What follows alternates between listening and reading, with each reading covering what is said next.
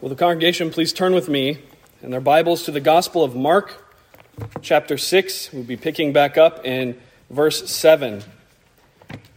We'll be expositing verses 7 through 13 of Mark chapter 6.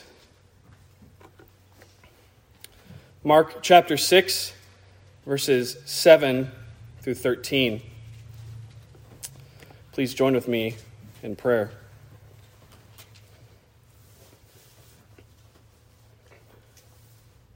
Lord God, we thank Thee for Thy grace, for Thy mercy. We thank Thee for the opportunity to come here before Thee, to hear Thy word preached. Yes. Lord, please help us to hear. Open minds, open hearts, open ears. Lord, we ask for Thy help. Hmm. Holy Spirit, Please apply thy word to us, thy people. Help us not to only learn information for our heads, but rather apply them to our hearts, to walk them out, to live them before thee. Lord, that a greater love for thy Son, Jesus Christ, would be wrought within us. Lord, that we might be faithful. Lord, we come to thee in faith, even though our faith is weak, asking and trusting that thy word shall go forth and accomplish its purposes. We place all of our faith and trust in that, that thou art working through thy word. Help this, this man, this stumbling preacher, an imperfect man, to preach thy perfect word. Lord, that the Holy Spirit would apply it. That would help us to preach and to hear. And ultimately, Lord, we become more dutiful, more grateful, more thankful children. Or that we might see Thee even just a little more clearly, and Thy greatness and Thy glory and Thy goodness and Thy mercy. We would see the, the futility of sin. It would taste bitter to us. Not because of the rod of the law, but because of the kindness and gladness, the oil of the gospel. We would drink deeply of this well of eternal life. Help us, Father. In Jesus' name we pray. Amen. Amen. Dear congregation, the title of our sermon this Lord's Day is Gospel Commissioners Sent Forth. Gospel Commissioners Sent Forth. Taken from Mark chapter 6, verses 7 to 13. Hear now the word of the Lord. And he called unto him the twelve, and began to send them forth by two and two, and gave them power over unclean spirits, and commanded them that they should take nothing for their journey save a staff only, no scrip, no bread, no money in their purse, but be shod with sandals, and not put on two coats. And he said unto them, In what place soever ye enter into an house, there abide till ye depart from that place. And whosoever shall not receive you, nor hear you, when ye depart thence, shake off the dust under your feet for a testimony against them. Verily I say unto you, it shall be more tolerable for Sodom and Gomorrah in the day of judgment than for that city. And they went out and preached that men should repent. And they cast out many devils and anointed with oil many that were sick and healed them. Thus far, the reading of God's holy word. May He bless it. Amen. Dear congregation, all Christians, all Christians, not just ministers, pastors, not just evangelists, not just church planners and missionaries. All Christians are ambassadors for Jesus Christ and his gospel. All Christians. Christians are commissioners, the word I chose, which means a delegate, a witness to the grace, goodness, truth, and judgment of God. Christ told his disciples in Acts chapter 1 verse 8, "Ye shall be my witnesses unto me unto the uttermost part of the earth." Witness in Greek is martyr. Martyr. The original word martyr has come to be associated with simply with those who are killed for bearing witness to Jesus Christ, those who are killed for their faith in Christ. But the word is more than that. It shouldn't be limited to that. It means a witness, someone who bears testimony to Jesus Christ, what he has done for them and what he has done for the world. They are put to death, martyrs as we've come to use the word. Those martyrs are put to death not simply for their faith in Christ, but for bearing witness to the work of Christ in their life.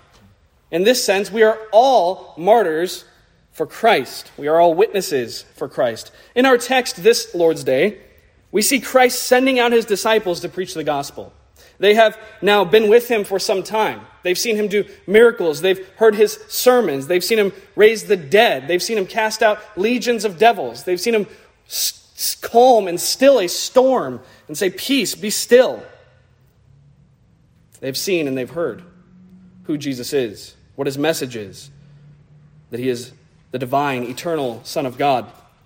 Now they are to go forth. They are to do likewise. Jesus is sending them out, empowered by him and for him, to go out as ambassadors, as commissioners. They had long been in the school of Christ. They had long been in the school of Christ, studying under him. But they should not always stay there. They should not always stay there. They must themselves become teachers.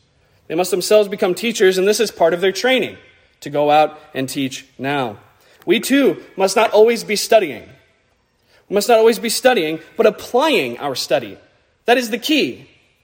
That is the key. We must be applying our studying, doing the work, not just studying about what the work is. Not just studying about what the work is. Paul reminds us that we are ambassadors for Christ in 2 Corinthians 5:20. We sinners against God. How could we? But indeed we are.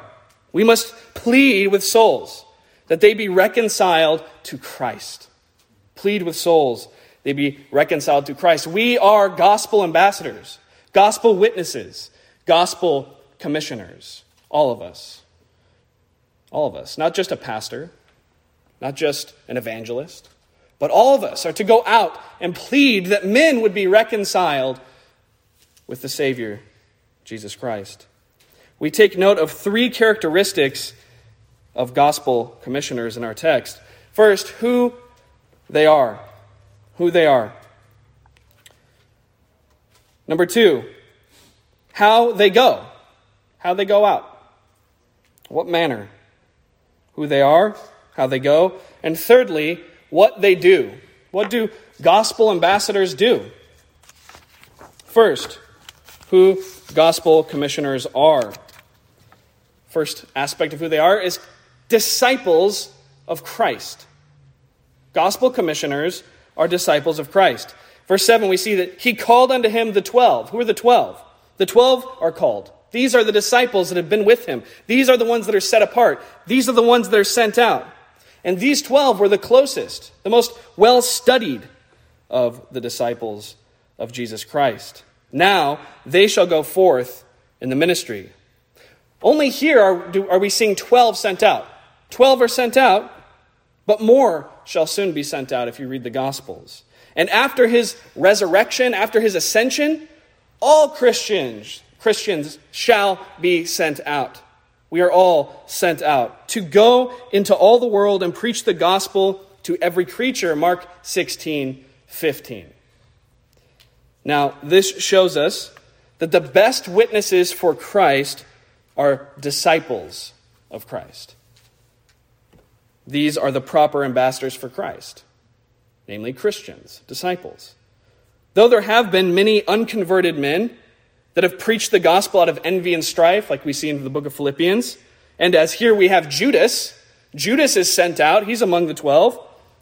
And even though such false ambassadors for Christ have even won many true converts to Christ, yet it remains true that the best ambassadors, the true ambassadors for Christ, are those who are converted by Christ, those who are disciples. How great a judgment How sad a state for the Judases among Christ's ambassadors. Judas is here sent out to proclaim the gospel, to work miracles. And though he shall cry out on judgment day with all other false witnesses, then living and now living, and who shall live, Lord, Lord, have we not prophesied in, in thy name? That means preached in thy name. And in thy name have cast out devils, and in thy name have done many wonderful works. Yet Christ will still say to them, I never knew you. Depart from me, ye that work iniquity. Matthew 7, verses 22 and 23. So, a true gospel ambassador, a true witness for the gospel of Jesus Christ, is one who knows Christ savingly. Savingly. This is a true disciple. This is a true witness. Now, I trust and hope that that is not the case with any of us here, that we do not have false witnesses among us here in this room, but that we are all children of God. We are all reconciled to God through Jesus Christ. But we must know that a true ambassador, a true Christian, someone who can actually bear witness to the gospel, is one that knows Christ, one who has tasted and seen the grace of God. A true disciple of Christ makes for a true witness of Christ. Notice that Paul tells us, the Apostle Paul, that what made he and Timothy true and effective ambassadors for Christ was that the love of God constrained them. We see that in 2 Corinthians 5 14. What made them effective and true ambassadors for Christ was that the love of Christ constrained them. They were bound to preach the gospel because they had felt its power. They had seen their guilt. They had received God's grace in Christ. And out of gratitude for Him, they felt constrained to be His constant witnesses unto the ends of the earth.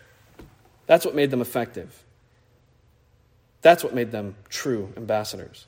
In another place, the Apostle Paul writes, Necessity is laid upon me. Yea, woe is unto me if I preach not the gospel. A true Christian bears witness for Christ out of love's necessity. A true Christian bears witness to Christ out of love's necessity. A false ambassador bears witness to Christ out of obligation and or strife and envy like in the book of Philippians. So dear congregation, let us ensure that our motivation to bear witness to Jesus Christ, to the gospel, comes from love to Jesus Christ, not out of envy, not out of obligation. The best gospel preaching is the kind of preaching that comes from the heart out of love to God and to men.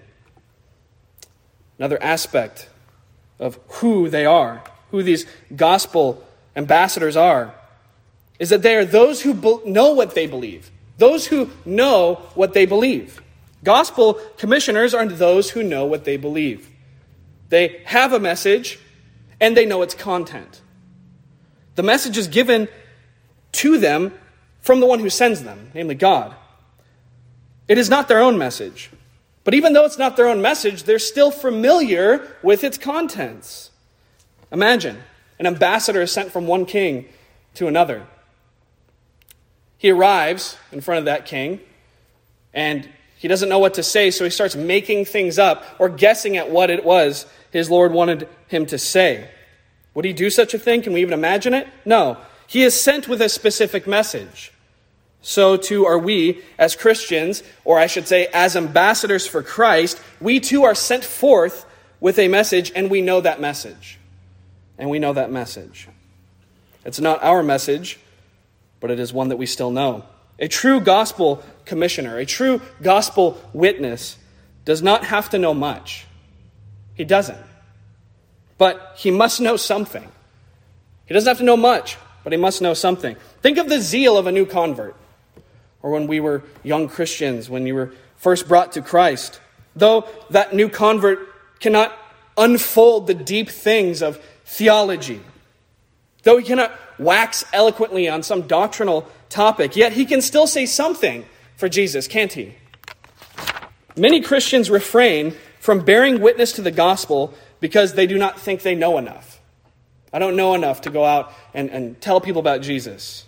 They do not feel that they could answer every cavil, every objection to the gospel, every interpretive issue which may be placed before them, so they say nothing. I don't know enough about every theological topic, so I can't say anything because what if they bring it up? I won't have an answer. Indeed, they should seek to remedy this the best they can. They, they should labor to increase their knowledge, but their current lack of ex- expertise in every theological cluster does not make void their ability nor excuse their duty to bear witness to the gospel. If you have driven across any stretch of this country, you have likely seen many signs and billboards along the freeway out in the middle of nowhere. Sometimes you see large billboards or church signs on the side of the road that will have giant bold letters that say, Jesus saves. Jesus saves. Well, we would do well to do a better job of being ambassadors for Christ's gospel than inanimate objects planted in the dirt by men. We may not know much, but we certainly, as Christians, know enough as that pole. The same amount as that pole does, at least. If we cannot explain the intricacies of justification by faith, yet we can still preach with the Apostle Paul Jesus Christ and Him crucified. We can still at least preach that. Amen. True gospel ambassadors know what they believe if it's only the basics. If it's only the basics.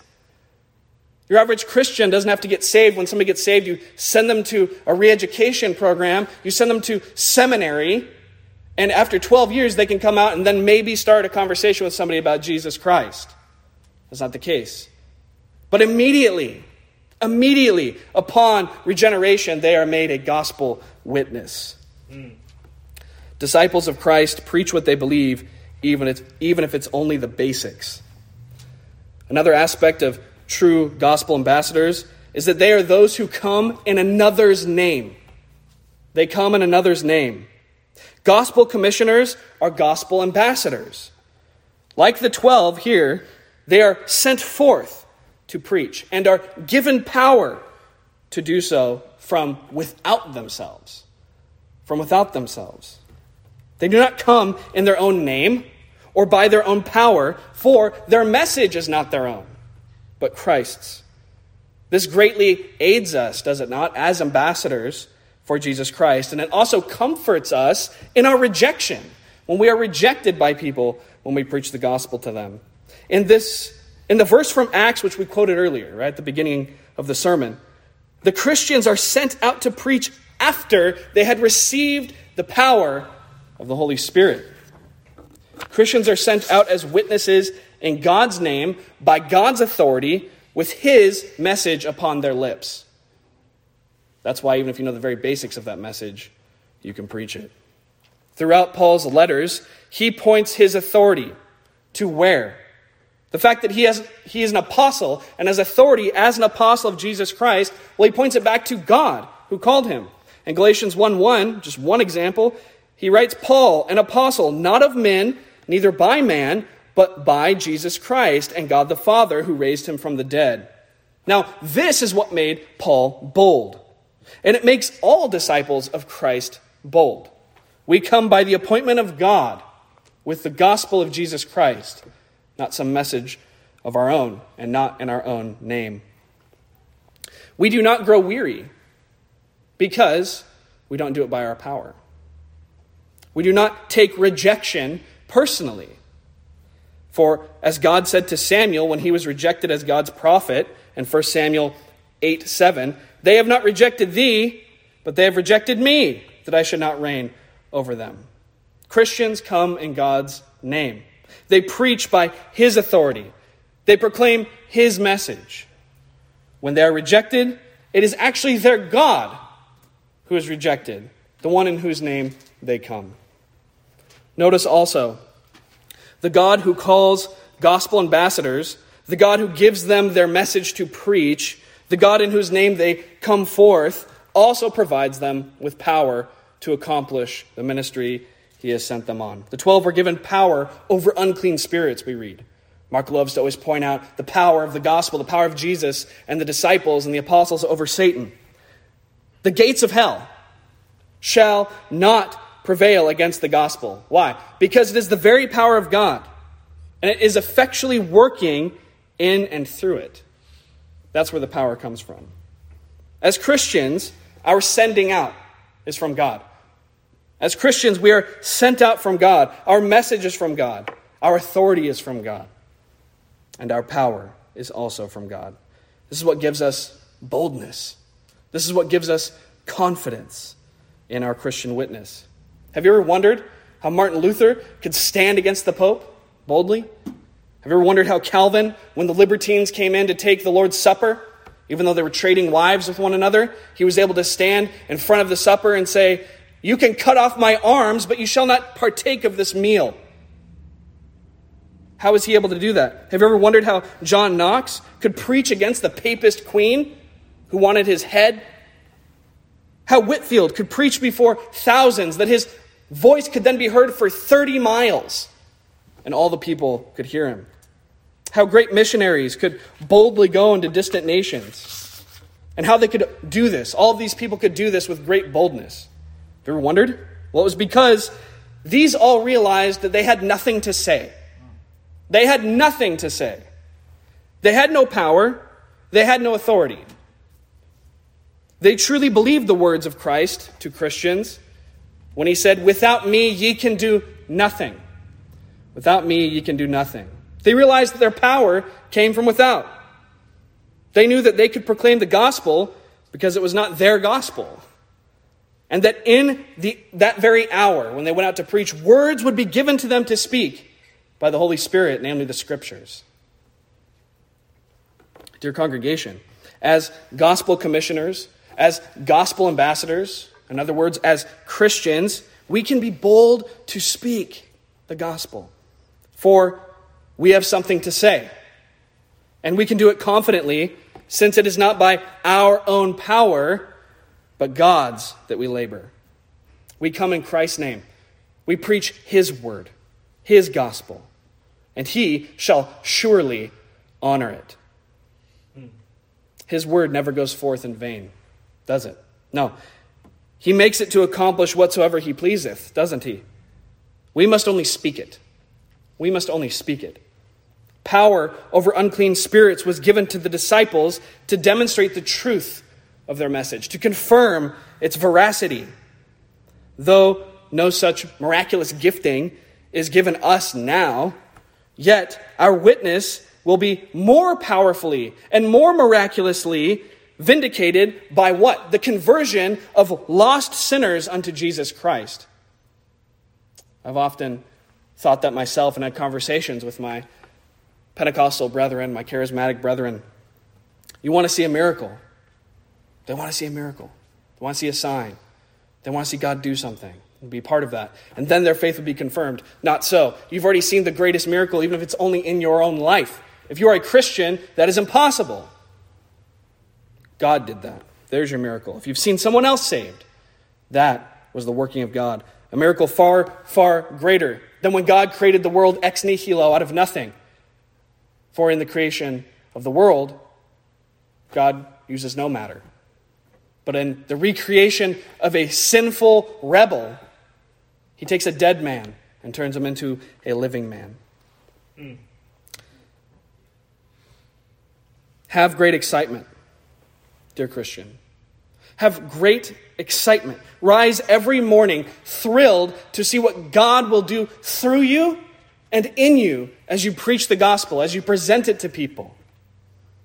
Anticipate conversion. I get sick of Calvinists not anticipating conversion. Anticipate conversion when you bear witness to the gospel. Anticipate it. Why? Because faith cometh by hearing, we read in Romans 10 17, and hearing by the word of God. And his word goes forth, and it does not return unto him void. Speak the word of God, and you shall see salvation. That's the biblical message. Second, how gospel commissioners go forth. In what manner? What do they look like? Well, they go forth in community. In community. Only the Gospel of Mark tells us that they were sent forth two by two. two and two. The gospel commissioners were sent out, two and two, the disciples. So too now, Christians are not called to do the work of ministry alone. We're not called to do the work of ministry alone. Christianity is not an individualistic religion where each man does what is right in his own eyes and tries to figure out who God is for him or her. No. Christ has called his church to live together and to work together. The body of Christ has many members, and each member is essential to the health and strength of the whole. To the health and strength of the whole. It is not good for man to be alone. It is not good for Christians to live for Christ in isolation. Even the light of nature, common sense, shows us that a man is deficient on his own outside of community and fellowship. And the preacher in Ecclesiastes 4 9 and 10 tells us two are better than one, for if they fall, the one will lift up his fellow. But woe to him that is alone when he falleth, for he hath not another to help him up. Now, notice the sweet and tender care of Christ for his disciples, his people, here in our passage. He does not send them out alone, but in twos, that they might have mutual encouragement, mutual support, to strengthen one another's hearts, to share the burden of the work. They're also sent in twos so that their doctrine would be testified to, would be established, coming from the mouth of two witnesses, as the Old Testament says. This rule was the pattern all throughout the New Testament that they would not go alone. Paul was never alone on his missionary journeys. The sending out of men for gospel ministry by themselves is a modern invention, mm. a modern innovation, and one that has tragic consequences. How many missionaries have suffered greatly in some distant foreign land by themselves, working in isolation, all alone? How much more effective might the great missionary to the Native Americans, a friend of Jonathan Edwards, the great Puritan, John, whose name was David Brainerd, how much more effective would that missionary, David Brainerd, have been to the Native Americans if he had had some bosom brother to lift him up, some bosom brother to comfort his despondent soul. He suffered with excruciating depression, to share the burden of the work, and to urge him to get medical care for his tuberculosis before he was consumed. Died when he was 29. Well, we can only surmise what may have happened had he had the help he needed. But we can authoritatively say that this is not the pattern of Christ and the apostles. It is not the pattern of Christ and the apostles to send men out by themselves. The word of God binds us in Galatians 6 2. Bear ye one another's burdens and so fulfill the law of Christ. Let us make sure then, dear congregation, that we are not isolating ourselves from the body of Christ, that we are not allowing or permitting our brethren to de- dwell in isolation either. We were created and redeemed for community.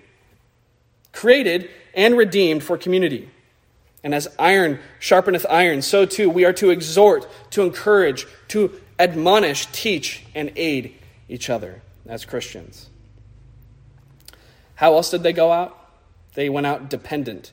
Verses 8 and 9, we read this And he commanded them they should take nothing for their journey, save a staff only, no scrip, no bread, no money in their purse, but be shod with sandals and not put on two coats. Gospel commissioners, gospel ambassadors are to go upon their work dependent upon God. Dependent upon God. Because their power is from without, so they then realize that they are dependent upon God, who gives both the strength and the increase. Both the strength and the increase. We are not to hoard up for tomorrow's need of strength. Indeed, we cannot. You can't get the strength you need for tomorrow to live as a Christian today. We cannot eat what our body needs for June now in February, can we? Nor can we obtain God's aid for tomorrow today. Mm. We are taught by Jesus to pray, Give us this day our daily bread.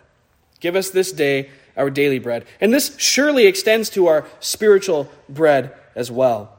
In each moment, dear congregation, in each moment, at each occasion when we bear witness to Jesus Christ's gospel, we must ask for aid from God then. Then, at that moment, we must depend afresh and constant upon God for strength, for wisdom, for words, for heart, for aid. I notice times that I've been able to share the gospel with somebody out on the street or a relative, when I've been asked to preach and I didn't know I was going to be preaching that day, when I've met with somebody to minister to them when they're in distress, and I haven't asked the Lord for help right then, trusting that I'd done my prayers earlier that day, I felt it. I knew I'd hung myself out to dry, as it were. And God was still gracious in those times, but in spite of me. Mm. We need to ask right then in that moment for grace, for help, for strength, for aid, our daily bread, our moment by moment bread. Jesus Christ loves to supply a needy and humble soul with strength. He loves to teach a man to say with the Apostle Paul, I have learned in whatsoever state I am, therewith to be content. I know both how to be abased and I know how to abound. Everywhere and in all things, I am instructed both to be full and to be hungry, both to abound and suffer need. then here's that famous verse everyone takes out of context I can do all things through Christ which strengtheneth me. What's that in the context of? Knowing how to have nothing and be shipwrecked and dying and starving to death, and how to have abundance that you can give to others, even. I can do all of those things through Christ, which strengtheneth me. Dependence upon Christ strengthened Paul, so too dependence upon Christ strengthens us. How else did they go? As messengers, not as visitors. Messengers, not as visitors. Gospel commissioners go forth as messengers. Christians go forth as messengers. This is another reason why they're instructed by Christ to take nothing for their journey. They were sent to deliver a message. They were permitted to bring a staff only. A staff which was used for walking. It was a common instrument that travelers used in that time and still do today. One staff would serve as an aid for the journey, for their work in the ministry. But a whole bundle of staves would only hamper them and be a hindrance unto them. And Christ in his wisdom knew that.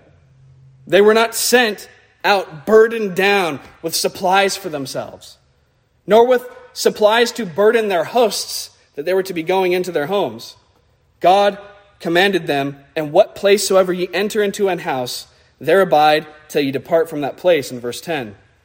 Had the disciples come to these people's houses who were willing to receive them with carts full of suitcases and bags and supplies, they would have been a great burden, would they have not, to their hosts who brought them in and cared for them. They were to be pilgrims when they were sent out, not residents. Men who were just passing through, stopping by to deliver the everlasting gospel, the message of the gospel of peace, and then depart again to go deliver it elsewhere. They had a goal, they had an intention, a duty to fulfill, did they not? They were not there to linger about and set up residence. So too we as Christians may rightly view ourselves as pilgrims here in this world. Now, I want to be careful here because this has been used very inappropriately. This does not mean that then we are just to not really care what goes on here. Separate from the world and it's just going to be what it is and doesn't really matter. We can get away from society and culture and everything else. No. We're not to be uninvolved in the world or not care about what happens here. Rather, understand that we are pilgrims here, we are visitors, we are messengers, rather, helps us to see that we are not residents of this evil age.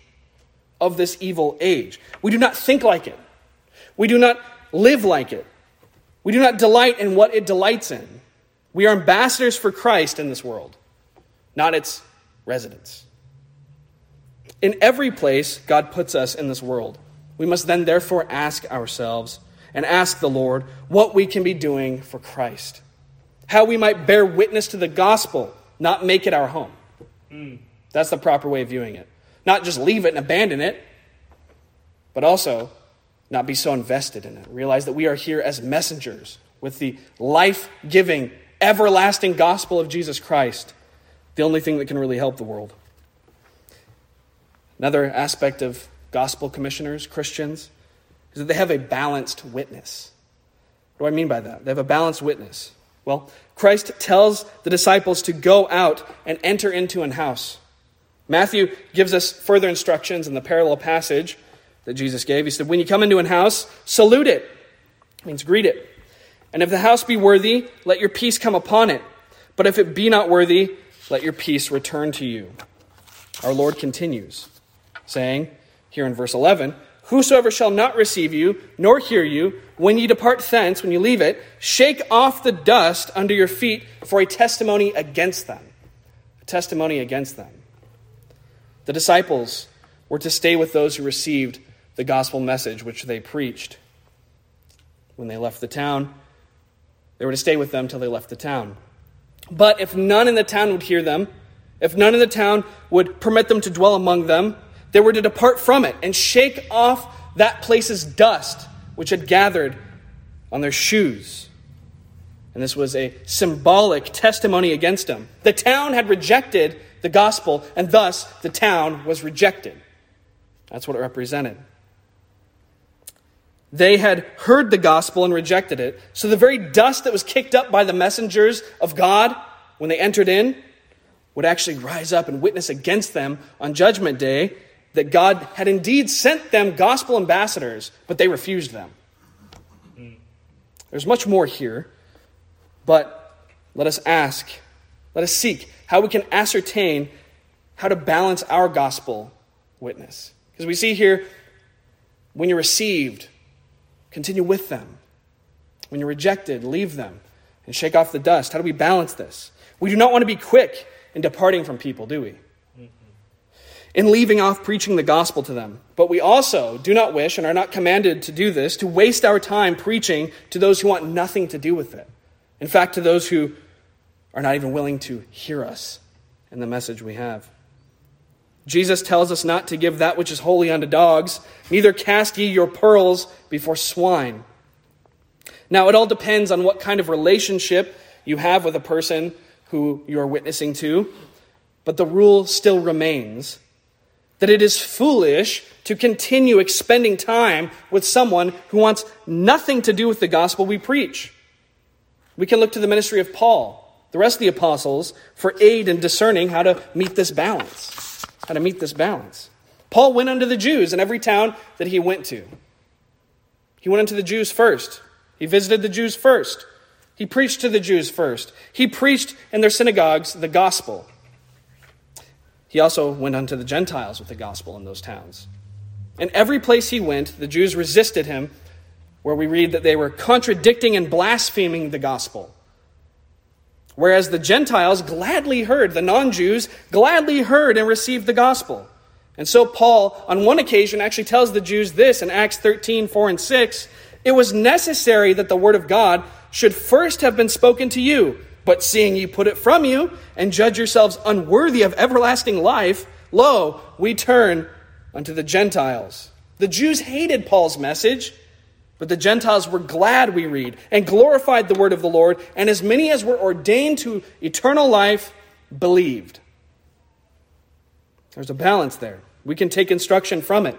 So, in every home that we enter, every town that we visit, that is, every person that God gives us the opportunity of witnessing to, as long as they are willing to hear us, as long as they're willing to hear us preach the gospel to them and explain the gospel, as long as they're willing to dwell and, with us and give us the right hand of fellowship and not cast us out, we should continue to minister to them. As long as that is in place, we should continue to minister to them.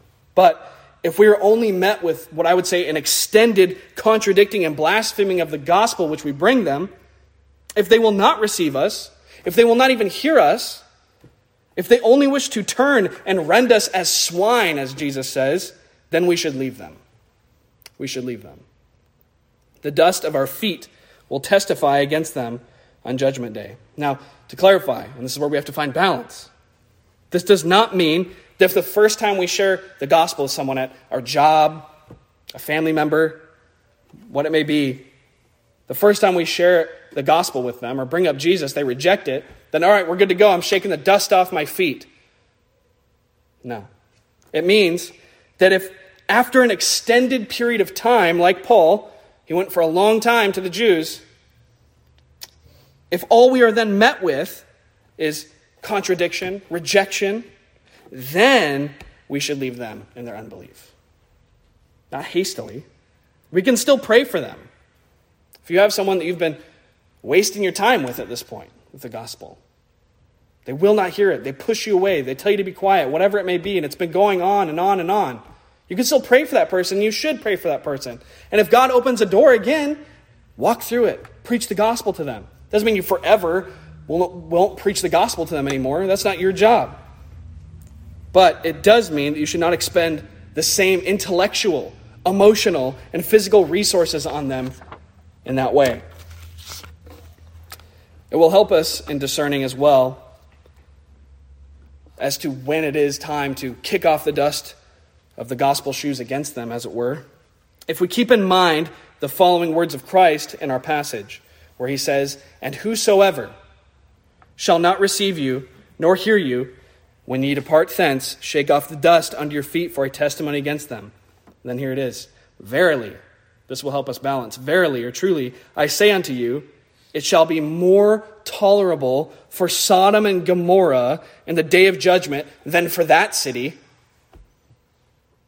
Understanding what was just said will help us balance. Sodom, as you recall, Sodom and Gomorrah, were entirely consumed by fire from Jehovah God out of heaven. Not a soul remained.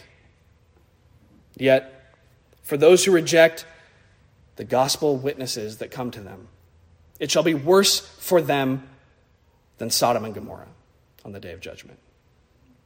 This should add a weight of somber and sober seriousness to our witnessing. Sober and somber witnessing. Seriousness to our witnessing. When we do come to wipe off the dust of our feet against an impenitent and unrepentant unbeliever, we leave them to a worse fate than that of Sodom and Gomorrah. Sodom received no gospel witnesses, did it? But these people have heard the gospel of free grace and rejected it. That's why it will be worse for them. Keeping this in mind will help us not to be hasty in leaving off preaching the gospel to somebody. We should bear long with people. It's better to err on the side of bearing long, expending too much resources, than not enough. Bearing long with people, constantly praying the Lord of the harvest to bring forth fruit unto salvation through our ministry. I was such an one when I was 16 and 17 and 18. I should have been given up on. The amount of times I heard the gospel preached to me from my set of friends, the amount of prayers they gave. I just rejected it, rejected it, rejected it, rejected it, rejected it. It would have been worse for me than Sodom and Gomorrah. But these blessed brothers labored. They continued to labor. They were not hasty in putting me off. They continued to pray for me. They continued to share the gospel with me. They were like the man in the parable, and we should be like them too. The man in the parable, who, when the unfruitful tree in the vineyard would not bear any fruit, and the owner of the vineyard said, Cut it down. Why cumbereth it the ground any longer? It's wasting resources. He said this to the owner He said, Lord, let it alone this year also, till I shall dig about it and dung it. And if it bear fruit, well. And if not, then after that thou shalt cut it down. Lord, give me another year with this man, with this woman, with my brother, with my sister, with my mother. Give me one more year. Give me gospel dung and soil, as it were. Let them bear fruit. It is a weighty and terrifying thing to preach the gospel. It really is. We must understand that. Those who hear it and reject it shall endure a most terrible punishment. The hardest words in all the Bible are reserved for those who have heard the gospel, maybe even given intellectual assent to it and been like, okay, I'm a Christian or whatever for a time, and then rejected it. That's where the hardest words in the Bible are given. To the Galatian church, who had heard of free justification by faith in Christ Jesus alone, who then wished to add works back into their righteousness, to add works of righteousness back into their faith and think that they are justified by works and faith, Paul wrote these words O foolish Galatians, who hath bewitched you that you should not obey the truth? If any man preach any other gospel unto you than that ye have received, let him be accursed. To the Hebrews, who were tempted by false teaching to return to Judaism, completely abandon Christianity and apostatize after receiving the gospel, the Apostle Paul writes, There remaineth no more sacrifice for sins, but only a certain fearful looking for of judgment and fiery indignation, which shall devour the adversaries. There is no greater sin a man can commit. No greater sin a man can commit than to hear the gospel clearly articulated and to reject it. Let this guide us in being careful not to quickly give people over. As long as someone is willing to hear us, we should be willing to speak. Third, and lastly, more briefly, what gospel commissioners do. What do they do? What do we as Christians who are sent forth to minister the gospel, to be witnesses to Christ, do? Well, we see that we see what they did here in the next verse. And they went out and preached that men should repent and they cast out many devils and anointed with oil many that were sick. There's three duties here that we see that they do. Three things they do. Now, one of these three things remains unchanged with us today, and the other two remain only in fulfillment. First, they were to preach. It is the duty, dear congregation, the duty to preach the gospel for every Christian. For every Christian. This is what Christians do they preach the gospel. Ambassadors have a message, and they are to deliver it. Christ- Christians have a message too, and they must deliver it.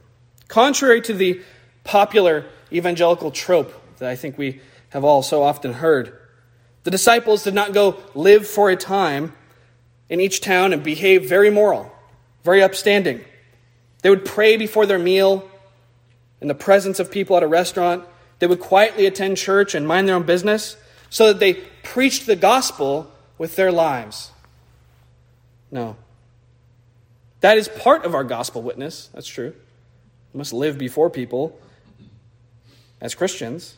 But it's not the main sum of our gospel witness, is it? People are not converted to Christ. People don't get saved by watching Christians be moral. They just don't. They must be told with words the gospel. Again, we read that faith cometh by hearing, and hearing by the word of God. Faith, salvation, doth not come from watching Christians be diligent workers, loving husbands and wives, good students, and respectable members of society. The disciples, we read, preached that men should repent. They preached that men should repent. They did not go into a town, live as faithful Christians, and let the inhabitants also live however they wanted, and hope that they would see something different about them and come up to them and ask them about Jesus. I've heard that many times. I don't really preach the gospel with words. I just live as a Christian, and then people come and they ask me about Jesus. I'm hoping that's what will happen. No. While certainly not neglecting to live as Christians, the disciples came to the inhabitants of those towns and they told them about Christ. They preached that people must turn from unbelief, turn from their sinful lives, give up self righteousness, and come to the Savior God had freely provided for them. We have come to believe that such a common evangelical trope is just a clever way people have come up with to deny that they're ashamed of the gospel. That's what we've come to believe. Mm. It's just a way to deny that they're ashamed of the gospel. But what saith Paul? I am not ashamed of the gospel of Christ, for it is the power of God unto salvation to everyone that believeth. Ambassadors deliver the king's message. Christ's disciples preach his gospel. Dear congregation, let us cultivate a desire to preach the gospel. How does that happen? Through frequent meditation upon the guilt of sin, which we were delivered from by the grace of God in the gospel. And thus, this will lead us to gratefully preach the gospel we have been given and which we have received. What is another thing gospel commissioners, gospel ambassadors do? They preach, but then they cast out Satan. We read that the disciples casted out devils. Though I do not deny that such wicked spirits may still possess the bodies of unbelievers at times, and that they still come out by prayer and fasting, yet the miraculous sign gift here being explained, the miraculous sign gift given to these disciples to cast out devils at a whim, as it were, has certainly ceased. This does not, however, mean that Christ's disciples today, us, we Christians today, no longer destroy the works of darkness nor bind devils. We do, and we do indeed. We do this, and I argue, in a far greater manner through the preaching of the gospel. Through the preaching of the gospel. We may not be given the gift the power as a gift to just cast out demonic spirits out of the bodies of unbelievers. But we are given a far greater privilege as Christians of leading souls to Christ through the preaching of the gospel, praying that God might give them repentance to the acknowledging of the truth, and that they would be delivered out of the snare of the devil who are taken captive by him at his will. 2 Timothy 2 25 and 26 as Christians go forth to preach the gospel, the church is built. And the gates of hell cannot repel its conquest. That's the thing we have to remember about that verse where Jesus says that. It's talking about the gates of hell being on the defense, not on the offense. The devil's grip on the mind, heart, and will of the sinner is destroyed by the power of the gospel. That's a far greater miracle than casting an unclean spirit out of somebody's body and then nothing else. The gospel is far greater. It's a far greater joy, even, than the ability to cast out devils. Many religions all over the world cast out devils. They claim to, but none of them have the gospel, mm. except us Christians. As Christ told his disciples at another time, he said this Notwithstanding, in this, rejoice not that the spirits are subject unto you, I mean that you can cast out demons, but rather rejoice because your names are written in heaven. The gospel. Lastly, they can heal the sick. This is the last thing they do. They heal the sick. The disciples also anointed with oil many who were sick and healed them, we read. Most commentators agree that this anointing with oil here described was an additional miraculous sign gift that was given to the apostles to confirm the truth of their doctrine. This is seen in James 5:14 as well, where we read, "Is any sick among you? Let him call for the elders of the church, and let them pray over him, anointing him with oil in the name of the Lord." Such a gift, a miraculous gift of having the ability to put oil on a sick person, them getting well and being healed, no longer exists. God still heals when and where and how he pleaseth. Of course he does. But no one has a, the gift to just walk up and heal somebody. However, we have a far greater healing to offer as Christians through the gospel. Far greater healing. The oil mentioned before here in this passage could heal the body but it still left the soul dead in sin. The healing oil of the gospel, on the other hand, dear congregation, can raise dead sinners to life, not just heal the physical body. It makes the dead to rise. It comforts the downcast hearts of Christians. It soothes the wounded conscience and sanctifies the mortifying saint, the one who's trying to put his sin to death.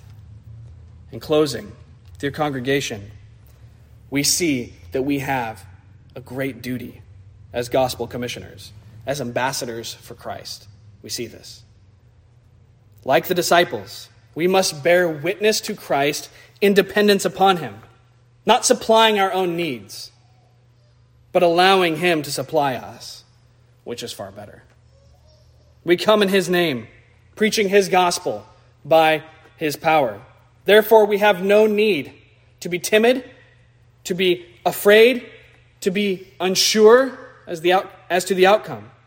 We can be bold and confident when we share the gospel, we witness to the gospel with our unbelieving friends, family, coworkers, and people on the street, people on an airplane that we meet. We can be bold and confident, knowing that he who has sent us will indeed work through us. He has promised to.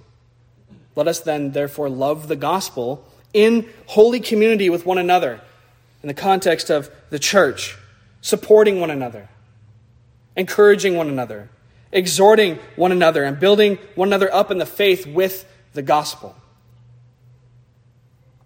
Let us grasp also the weight of the message that we have been given eternal life, eternal death, everlasting death.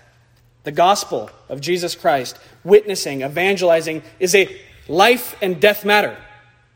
I know a lot of people don't like to think about that or will deny that, but it is a life and death matter. It's not just an opinion, it's not a lifestyle choice. It is mighty to save. It is the power of God unto salvation for everyone that believeth. It is the everlasting damnation of all who reject it. It is the casting out and the defeat of Satan, the healing balm of the wounded soul. Let us then, therefore, treat this gospel with its proper reverence, dear congregation. Its proper respect, holy reverence for this holy gospel we've been given. Let us love that sweet Savior who is its content. The disciples were sent forth to preach. We too must go out. Dear Christian, will you go out? Will you bear witness to your God, your King, and your sweet Savior, Jesus? Amen. Let's pray.